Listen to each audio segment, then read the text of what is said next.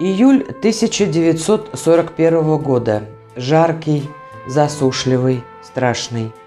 Война с каждым днем ближе. Она уже вошла в каждый дом и в каждую семью. Кто-то ушел в армию, кто-то день и ночь на работе, в поле, на заводе. Кто-то стал донором или записался на медицинские курсы.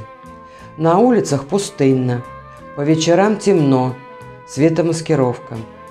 Нам, внукам, правнукам, праправнукам курян, живших в военное время, хочется больше знать о тех событиях, как бы заглянуть в них. 22 июня 2021 года мы начали вести онлайн-хронограф, рассказывая о номерах Курской правды, хранящихся в фондах областной библиотеки. В эти первые месяцы войны коллектив нашей библиотеки встал на ее защиту. Наиболее ценные издания были эвакуированы в город Сарапул Удмуртской АССР. Эвакуированный фонд сопровождали библиотекари Аверкина и Белкина.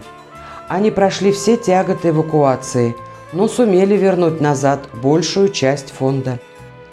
На официальном сайте Курская областная универсальная научная библиотека имени Николая Николаевича Асеева есть раздел «Библиотека. Страницы времени». В этом разделе рассказывается об истории Осеевки, о ее людях.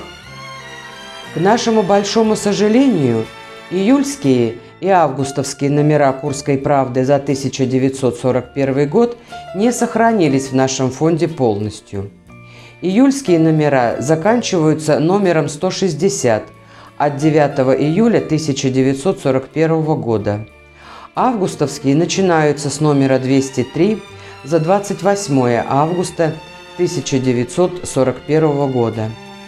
28 августа 2021 года Приглашаем ознакомиться с обзором очередного номера Курской правды 1941 года.